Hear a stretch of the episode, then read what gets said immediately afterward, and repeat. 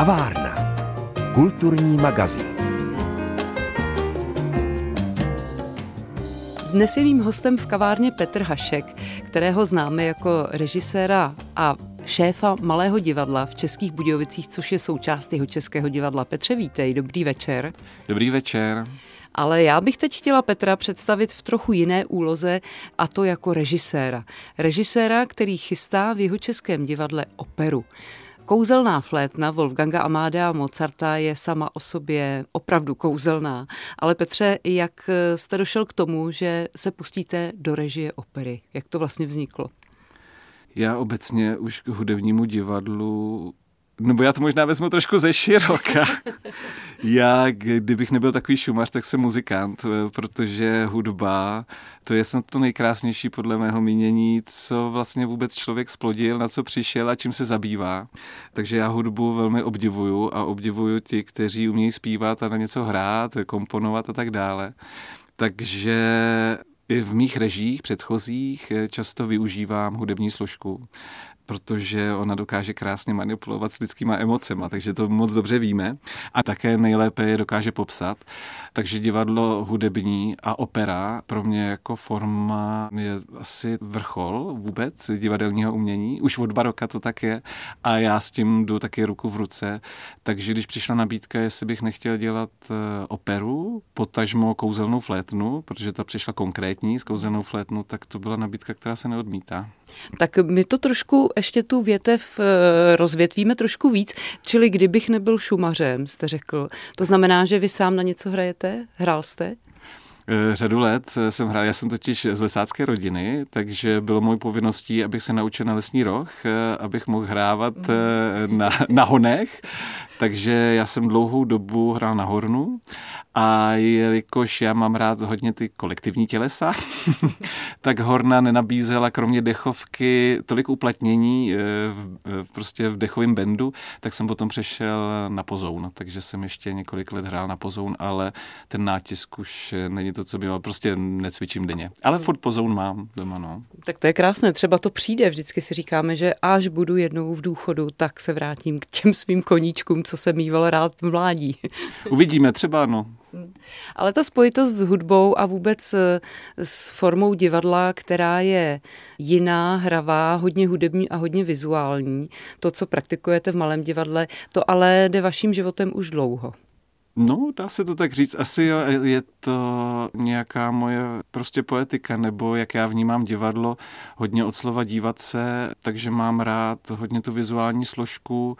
Někdy často mě bývá i vyčítáno, eh, že to je na úkor textu, protože já s textem zacházím hodně své volně a musím teda říct, že nejinak tomu je i v případě eh, připravené kouzelné flétny, protože je to zingšpíl, to znamená, že tam jsou ty mluvené části, jak říkají v opeře prózy, a ty jsme teda výrazně zredukovali. Tam jsme se odvážili do toho libreta zasáhnout, vlastně jsme si je i nově přeložili, takže tam ty úpravy jsou razantnější, ale samozřejmě potom do té muziky, do těch árií a těch hudebních čísel jsme zasahovali úplně minimálně, i když vím, že se to konkrétně u kouzelné flétny, jak jsem se zabýval i tou inscenační historií flétny tady u nás v Čechách, tak se do ní hodně zasahuje, zejména, že se ta hudební čísla přeskupují, tak my jsme si teda taky dovolili jedno takové přeskupení.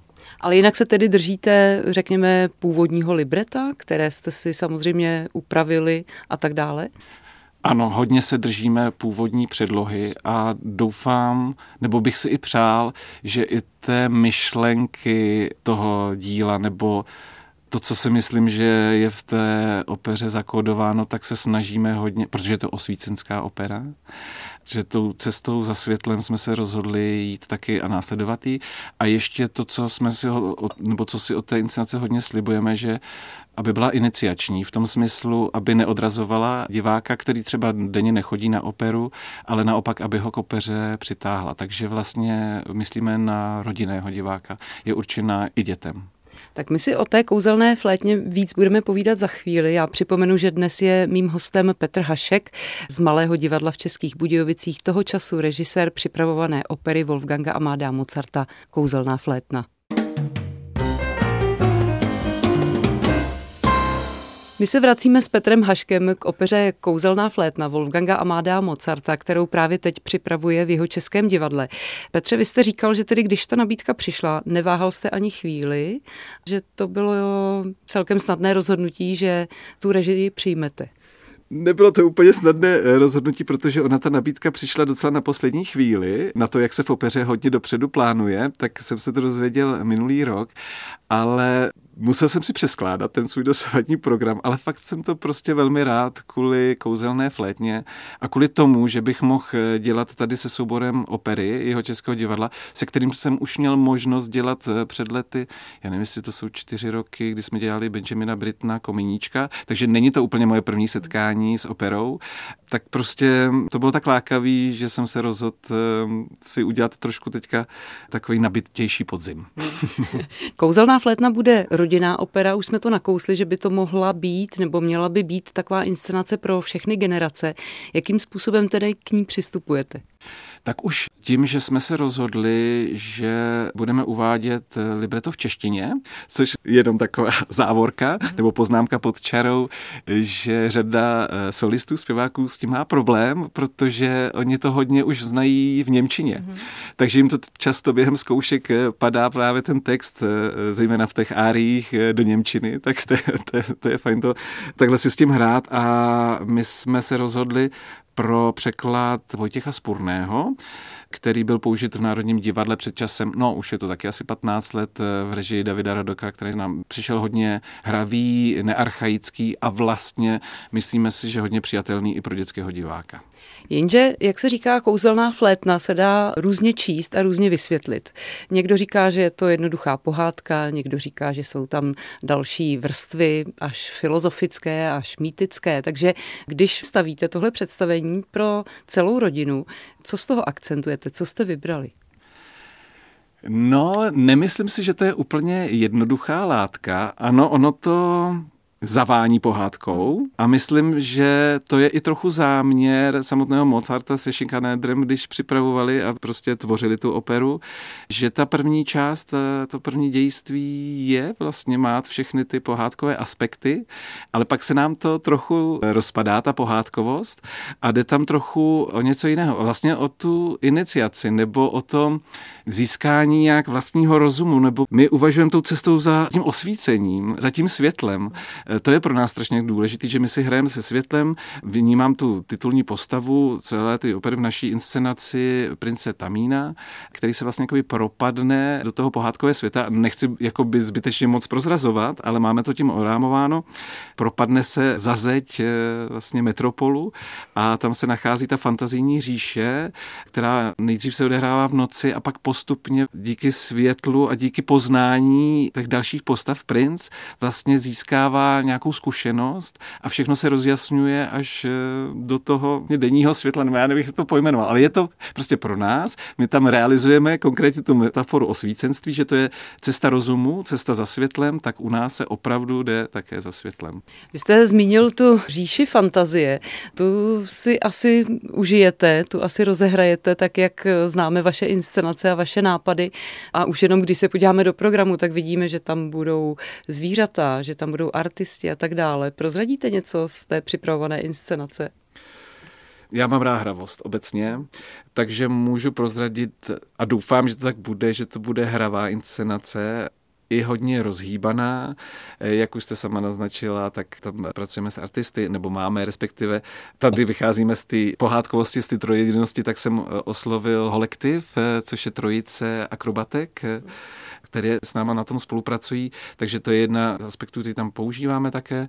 A také tam používáme humor. On už je zakódován podle mě v té hudbě, ale už samozřejmě i v tom libretu, takže přistupem k tomu úplně pětně, není to vážná opera, doufám, že bude i zábavná, takže si z toho děláme i trochu srandu, což teď potažmo musím říct, kdy už máme za sebou větší část zkoušení, že jsem se toho trochu bál, jak bude probíhat spolupráce se solisty, jsou to hodně hosté vlastně z celé republiky, kteří mají už zkušenost s kouzelnou flétnou, jak k tomu přistoupí, jestli si budou mít chuť hrát. A teda jsem hrozně příjemně překvapen, že ta hravost byla na obou stranách.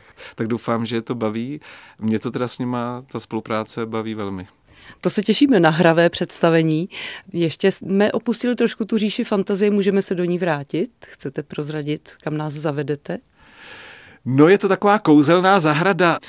Hodně tam pracujeme taky s projekcema. Velký inspirační zdroj je ve starých rytinách, nebo možná potažmo v Karlu Zemanovi, by se dalo říct, protože ten taky ve svých filmech vycházel hodně z těch dobových eh, rytin, nejenom barokních, ale vlastně tohle už my jsme spíše v klasicismu, i když i já tam jako cítím hodně už i u toho Mozarta ještě takový dozvuk baroka, který je založený na kontrastech, na tom propojování toho vysokého a nízkého, že jo, máme tam toho romantického prince, by se dalo říct, a toho jeho sluhu Papagena, který je spíš pták než člověk, ale hrozně trvá na tom, že je to člověk, takže toho propojování vysokého a nízkého my si užíváme v tom inscenování teda velmi, vlastně klademe na to velký důraz, na těch kontrastech, a vlastně vůbec ještě i ta inspirace zvířecí říší, trošku jsme ji podpořili, nejenom v postavě Papagena, ale pak je tam další třeba záporná postava, ale teďka už hodně interpretuju, mm-hmm. třeba Monostata, z kterého jsme udělali takového kocoura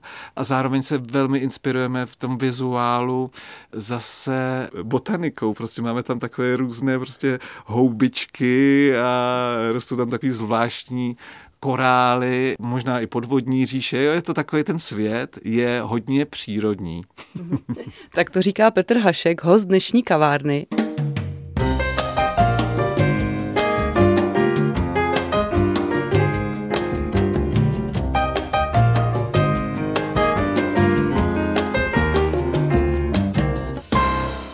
Povídáme si s Petrem Haškem o kouzelné flétně, kterou právě teď připravuje v jeho českém divadle v Českých Budějovicích, ale my nemůžeme nezmínit to, čemu se věnujete paralelně a to je váš vlastní soubor, který se hodně specializuje právě na barokní divadlo a na barokní svět. A Sám jste zmínil, že i tady se v té kouzelné flétně se vám objevuje spousta těch principů z baroka.